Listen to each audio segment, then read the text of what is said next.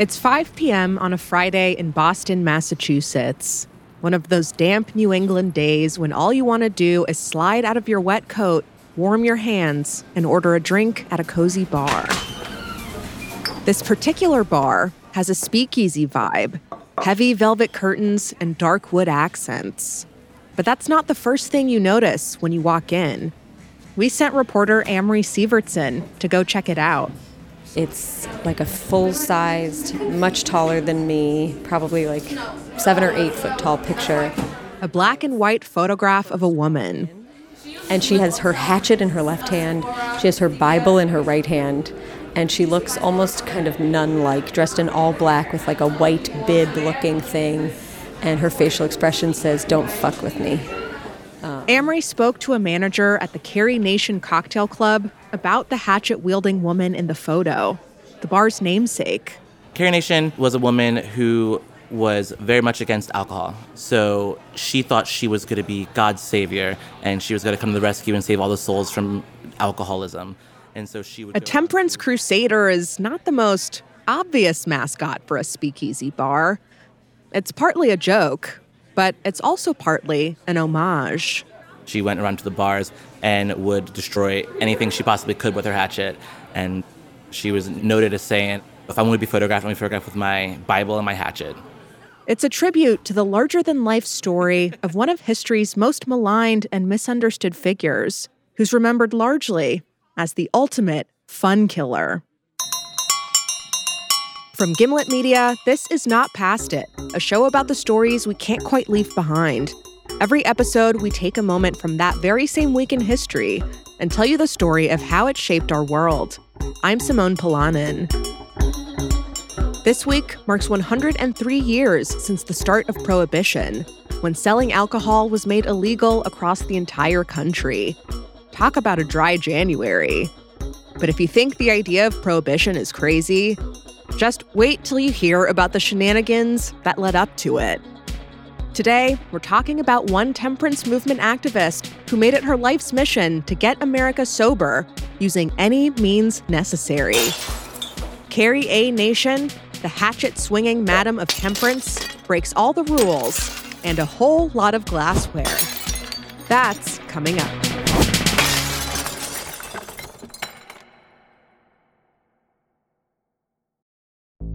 There's no better feeling than a personal win, and the State Farm Personal Price Plan can help you do just that. Talk to a State Farm agent today to learn how you can bundle and save with the Personal Price Plan. Like a good neighbor, State Farm is there. Prices are based on rating plans that vary by state. Coverage options are selected by the customer. Availability, amount of discounts and savings, and eligibility vary by state.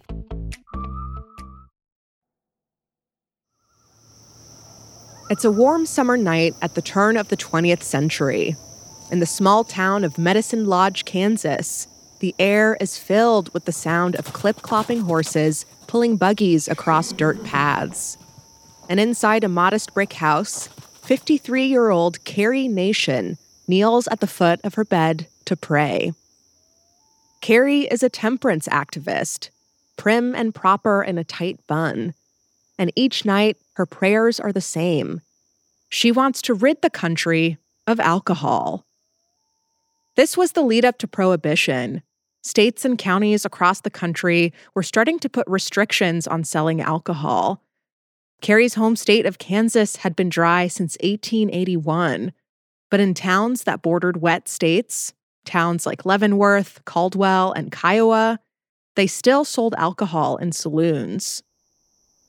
So on this particular night, Carrie clasps her hands together and begs God to use her to wipe out the corrupting scourge of alcohol. She turns out the lamp, goes to sleep, and as dawn breaks, right as Carrie is about to wake up, she gets a reply. She wrote about it in her autobiography. We got a voice actor to bring it to life. I heard these words very distinctly Go to Kiowa, and I'll stand by you. Carrie was like, You don't gotta tell me twice, my heavenly dude. I sprang from my bed as if electrified, for I understood that it was God's will for me to go to Kiowa to break, or smash, the saloons. Carrie was willing to do this because, as far as she was concerned, the saloons had already stolen the love of her life. She got married very, very young. They were kind of breathlessly in love with each other. That's Mark Schrad, a professor at Villanova who wrote a book called Smashing the Liquor Machine. And he says that Carrie's vendetta against alcohol started because of her first husband, Charles. Charles Gloyd was a decorated surgeon during the Civil War on the Union side. They had a, a very loving, wonderful relationship. Carrie and Charles had a whirlwind romance love letters, sharing poetry. Ah, to be horny in the 1800s. Charles was a big drinker when he met Carrie, but she was young and starry eyed. They got married in 1867, and she continued to ignore his drinking until she couldn't. He would drink uh, until the dawn in many cases at the local saloon, and uh, he died very young from alcoholism. Less than two years into her marriage, and six months after the birth of her daughter, Carrie became a widow. Though devastating, Carrie's story was far from unique. In those days, the mid to late 1800s, so many lives were being turned upside down by alcoholism. Asylums were filled with men suffering from alcohol psychosis. Hospitals regularly saw patients for dipsomania, the 19th century word for alcohol addiction. And liver cirrhosis ran rampant. It was fully expected the American worker was not showing up to work Monday morning. I mean, we were on a national binge. That's Tara Nurin, author of the book A Woman's Place is in the Brew House. She says that in the 1800s, drinking culture in the US looked very different. And around that time, the average American was drinking seven gallons of pure alcohol in a single year. That's like drinking nearly two bottles of whiskey every week. And they were often drinking in saloons, which, by the way, were pretty terrible places. Seedy, smoky, dark, dirty, people spitting tobacco on the floor. I mean, all your worst stereotypes. That's what saloons became. The saloons of Carrie's time were wild, with practically no regulations in place. Most states had no minimum drinking age. Many bars were open round the clock and almost exclusively served hard liquor. People got blasted. They could drink as much as they wanted for as long as they wanted. Oh, you know what? There was actually one rule in a lot of places, it was actually illegal for women to go into a saloon. A lot of local ordinances kept them out. But even though, by and large, women weren't allowed in, this booze soaked culture was affecting them and their families. You know, so many men would just go to the bar right from work, drink away their paychecks, and that led to a lot of domestic abuse, child abuse, poverty, etc.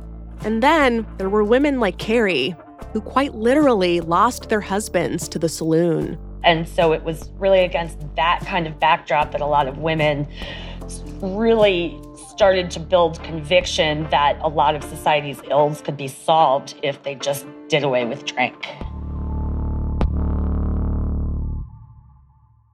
In the 30 years after the death of her first husband, Carrie raised her daughter and she got remarried to a man named David Nation. But the new Mrs. Nation never lost her conviction that without alcohol, the first love of her life would still be alive. In fact, her hatred of alcohol only grew stronger, all the way up to that humid summer night at the turn of the century when Carrie pleaded with God and finally got her divine reply. I understood that it was God's will for me to go to Kiowa to break, or smash, the saloons. Almost immediately, Carrie began her preparations. She spent her days walking the roads near her house, picking up stones and pieces of brick that fit nicely in her palm. Here's Mark Schrad again. And then she would put them in like gift wrap so that they didn't, you know, arouse any particular suspicion. She had this all premeditated well in advance. On June 6th, 1900, Carrie set off on the 25 mile horse and buggy trip to Kiowa, which had a dozen saloons for its 800 residents. When she arrived in the town center, she stepped down onto the dusty ground, approaching an illegally operating saloon along the main street. She pushed past the swinging doors and stood in the entrance. The men slumped on their bar stools, barely noticed, still drunk from a long night of boozing. The owner looked up cautiously from behind the bar. Get out of the way. I don't want to strike you, but I'm going to break up this den of vice. Carrie whipped the stones she'd collected across the bar. Some of the men jumped out of the way and cowered in the corner, but they weren't her targets. Carrie aimed for anything that looked breakable, shattering the saloon's mirrors, glasses, and bottles. Then, satisfied with the wreckage, she took off for the bar across the street, where she did it all over again. Then, in a third saloon, when a brick didn't do the trick of shattering the mirror behind the bar, Carrie looked around for more ammo. I was standing by the billiard table, on which there was one ball. I said, Thank God, and picked it up, threw it, and it made a hole in the mirror. In a small town, news travels fast. By the time Carrie exited the third bar, a buzzing crowd had gathered outside. It's like eight o'clock in the morning in this, this bustling little rural town. This is obviously the biggest thing to ever happen in Kiowa, Kansas. And she takes the opportunity and makes something of a stump speech. I have destroyed three of your places of business, and if I have broken a statute of Kansas, put me in jail. If I am not a lawbreaker, your mayor and councilmen are. You must arrest one of us, for if I am not a criminal, they are. Remember, selling alcohol was already illegal in Kansas. These bars weren't supposed to be open in the first place.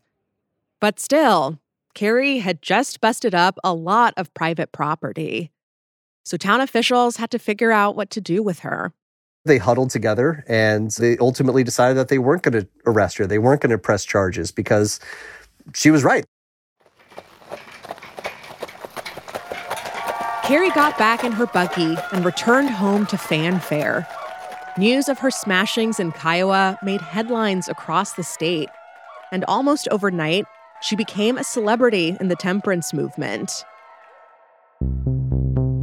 This larger national movement to eradicate alcohol had been picking up steam since 1826, and Carrie was more than happy to be its mascot.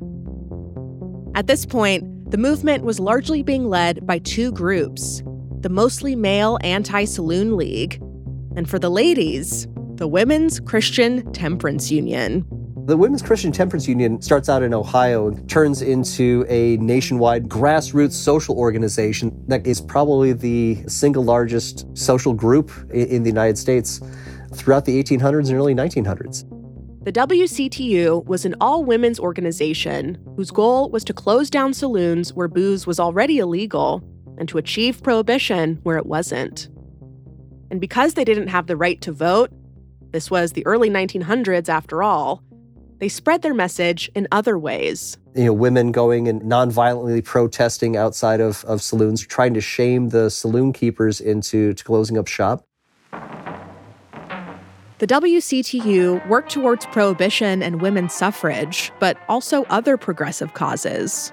Acclamation for immigrants, bridge building with labor unions and workers' rights movements. WCTU ran huge kindergartens, which would allow women to work and, and have their own source of income. That was kind of revolutionary. And contrary to the picture you might have in your head of the WCTU as a bunch of mean, judgy old ladies, they took a surprisingly empathetic approach to temperance. They weren't going to bars to scold drinkers. They saw the men in saloons as victims, being pushed deeper into addiction by those who sold the booze, namely the saloon owners. Carrie had been active in the WCTU for almost a decade. She even started her own local chapter. But unlike Carrie, the other ladies in the WCTU mostly went about things non-violently, writing petitions, calling their representatives, and going to saloons to pray for the men inside. So after Carrie's saloon smashing spree in Kiowa, the WCTU basically handed her a yellow card and said, hey, cool it. The Kansas chapter president came to Carrie privately and asked her to make it very clear that the WCTU did not support her smashings.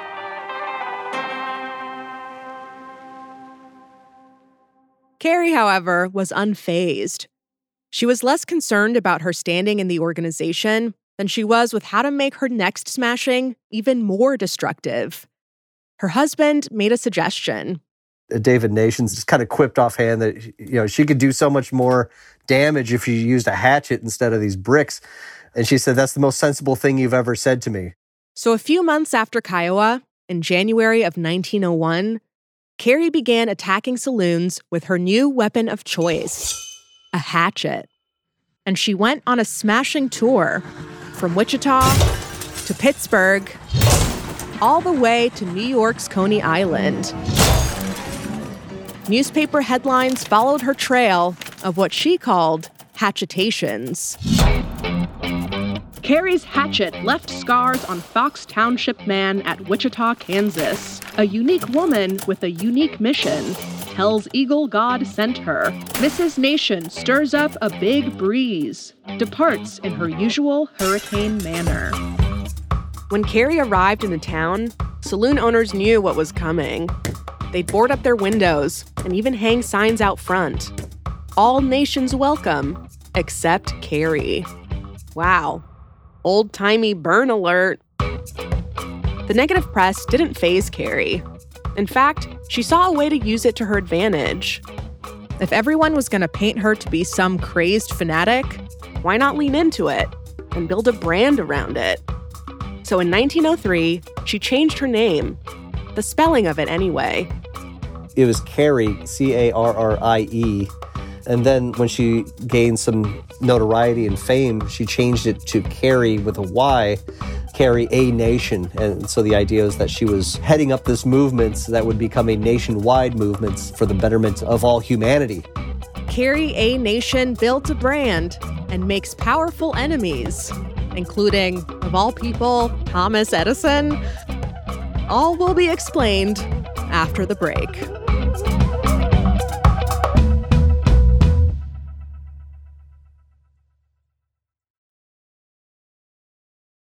Greetings and hatchetations. Before the break, anti alcohol activist Carrie Nation was on the warpath, smashing up saloons from coast to coast. Two years into her hatcheting, Carry A. Nation had become a certified temperance celebrity. By 1903, she was putting out a newsletter called The Smasher's Mail, always signing off as Carry A. Nation, your loving home defender. She sold little pewter pins, shaped like, what else? Hatchets. I mean, what's a movement without some merch, right? Part of the sale of these pins and newsletters went to bailing Carrie out of jail when she got arrested, which was often. Carrie was thrown in jail 32 times between 1900 and 1910. At first, she had her husband to bail her out, but in 1901, when Carrie was arrested yet again in Topeka, that was the last straw. Their relationship didn't last very long after that, and he filed for a divorce. Author and professor Mark Schrad again. But honestly, who needs a husband when you have a hatchet? Carrie kept going, no matter the repercussions. She was threatened, she was chased. People hated her. You know, sometimes it did get really physical. She had eggs thrown at her, a chair broken over her head. She had an irate saloon keeper take a pistol and hold it to her temple and threaten to blow her brains out. One saloon owner even sent his wife to punch Carrie right in the face. And he didn't stop there. He hired a couple prostitutes to go and beat her within an inch of her life. And apparently, she took the licks and stumbled into a local butcher shop and emerged a couple minutes later with a chop and held the meat over her swollen eye and then just kept going back to it. Violent confrontations like this one didn't slow her roll. I am not afraid of your gun. Maybe it would be a good thing for a saloon keeper to kill Carrie Nation. Because what she really cared about was her divine mission. I would be a martyr for the cause of of temperance, and maybe that would elevate the cause even more than if I were, you know, if I were alive. Shortly after she got punched by that one saloon owner's wife, Carrie went to plead her case against booze to the governor of Kansas. When she got to his office, she sat down, pointed to her face, and said, Governor, you gave me that black eye. But all the governor had to say in response was, You are a woman, but a woman must know a woman's place. They can't come in here and raise this kind of disturbance. When she smashed up the, these bars, she says, You wouldn't give me the vote, so I had to use a rock. I would have used other options if I had them, but I don't. So here we are. And here's the thing Carrie's campaign of saloon destruction was working. Remember Kiowa, the site of her first smashing? Shortly after her trip, officials shut down the dozen saloons in town. Every single one. All this put her in the crosshairs of more than just saloon owners' wives. By calling attention to the dangers of alcohol, she wasn't just a threat to business, she was a threat to an entire system of power. Every city of any size had what they called the liquor machine. If you wanted to run a saloon, oftentimes you needed to pay off the local police, you had to pay off the local politicians. In the early 1900s, bars weren't just places to grab a pint on a Saturday, they were epicenters of political power. Democrats and Republicans alike would hold their nominating conventions there. The saloon keepers became sort of like the kingmakers in, in many cases. So, whenever election day would roll around, they'd drum up all the drunks and, and get them to the polls and tell them which person to vote for. If Carrie Nation was going to threaten this machine, the people in power were going to undermine her efforts by using every method available to them. In press coverage at the time, Carrie Nation was described as both frumpy and terrifying a lumbering, six foot tall, sexless monster. She was a threat, but she was also a punchline. Oh, she was crazy. Oh, she was menopausal. She was half crocked and she thought that she was communing with God. She became so well known that Thomas Edison, yes, the guy who gave us the light bulb, released not one, but two silent films about Carrie. And he cast a beefy male actor to play her. She was kind of a laughing stock. The local press just kind of saw her as a nuisance and that this was something to be mocked, something to be made fun of. And it was overlaid with all sorts of misogyny that came with that time period. All this might be why we remember Carrie the way we do an unhinged, hysterical woman determined to stop male fun. She wasn't six feet tall, by the way. She was five foot seven at most. She also wasn't the caricature they made her out to be. Throughout Carrie's peak years, while she was off smashing saloons, she was also quietly advancing the many progressive causes championed by the temperance movement. She ran a hotel in her little Kansas town that offered free food and shelter to women and children who were struggling and often fleeing abusive men. And despite living in post Civil War Kansas, a place that was deeply segregated, she didn't discriminate when it came to tenants. And this often brought her into direct confrontation with other members of her community who did not like the fact that she would allow African Americans to not only stay at her hotel, but to live there oftentimes for weeks or for months for free. Over the course of her life, she also opened two women's shelters the Home for Drunkards' Wives, the first domestic shelter in Kansas, and Hatchet Hall, a multi generational female commune. This community for women to come together and help each other. It was kind of an old age home, but also a battered women's shelter. She was very much a trailblazer in a lot of these social justice issues.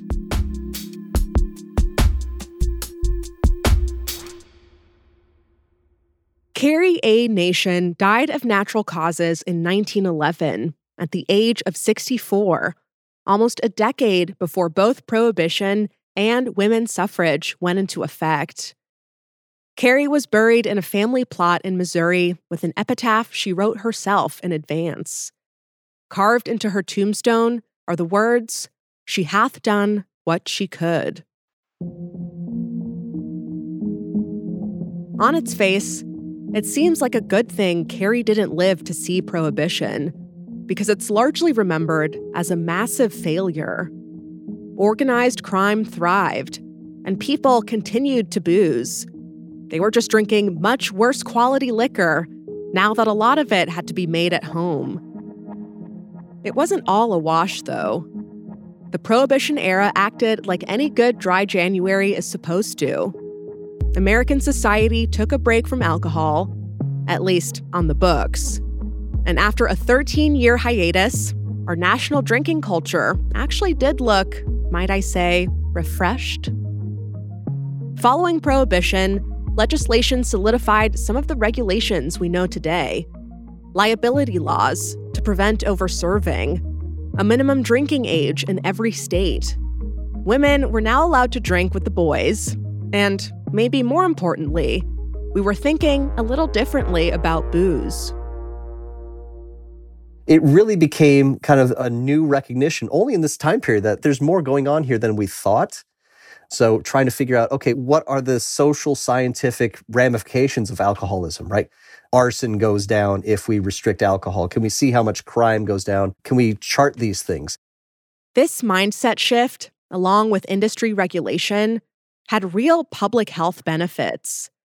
By the time Prohibition ended in 1933, there was a marked decrease in public drunkenness, liver cirrhosis, and alcohol poisoning. Certainly an improvement from Carrie's day.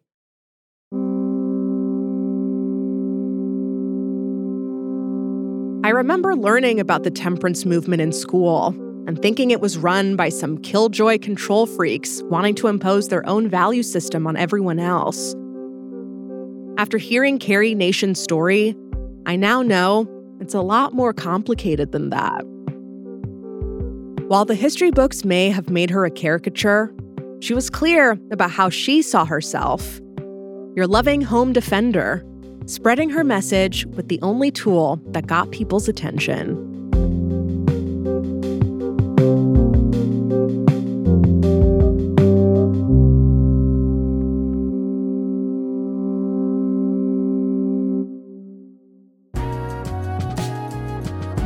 Not Past It is a Spotify original, produced by Gimlet and ZSP Media.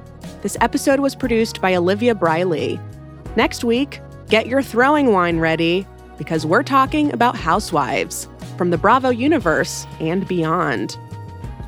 The rest of our team is producer Ramoy Phillip. Our associate producers are Nick Del Rose and Laura Newcomb. The supervising producer is Erica Morrison. Editing by Kelly Prime. Andrea B. Scott is our executive editor. Voice acting by Shelley Shenoy. Fact checking by Jane Ackerman. Sound design and mixing by Emma Munger and Haley Shaw. Original music by Sax Kicks Av, Willie Green, Jay Bless, and Bobby Lord. Our theme song is Toko Liana by Coco Co, with music supervision by Liz Fulton, technical direction by Zach Schmidt, show art by Elise Harvin and Talia Rockman. The executive producer at ZSP Media is Zach Stewart Pontier. The executive producer from Gimlet is Matt Schiltz. Special thanks to Amory Sievertson, Tim Rail Jr., and the staff and patrons of the Carrie Nation Cocktail Club. And to Lydia Polgreen, Abby Ruzicka, Dan Behar, Jen Hahn, Emily Wiedemann, Liz Stiles, and Ariel Joseph. Follow Not Past It Now to listen for free, exclusively on Spotify. Click the little bell next to the follow button to get notifications for new episodes. And while you're there, hey, why don't you rate us five stars? You can follow me on Twitter at Simone Polanen. Thanks for hanging. We'll see you next week. Cheers to Carrie. Your temperance efforts were unsuccessful, but you led to a bar that made this drink, and it's it's just great.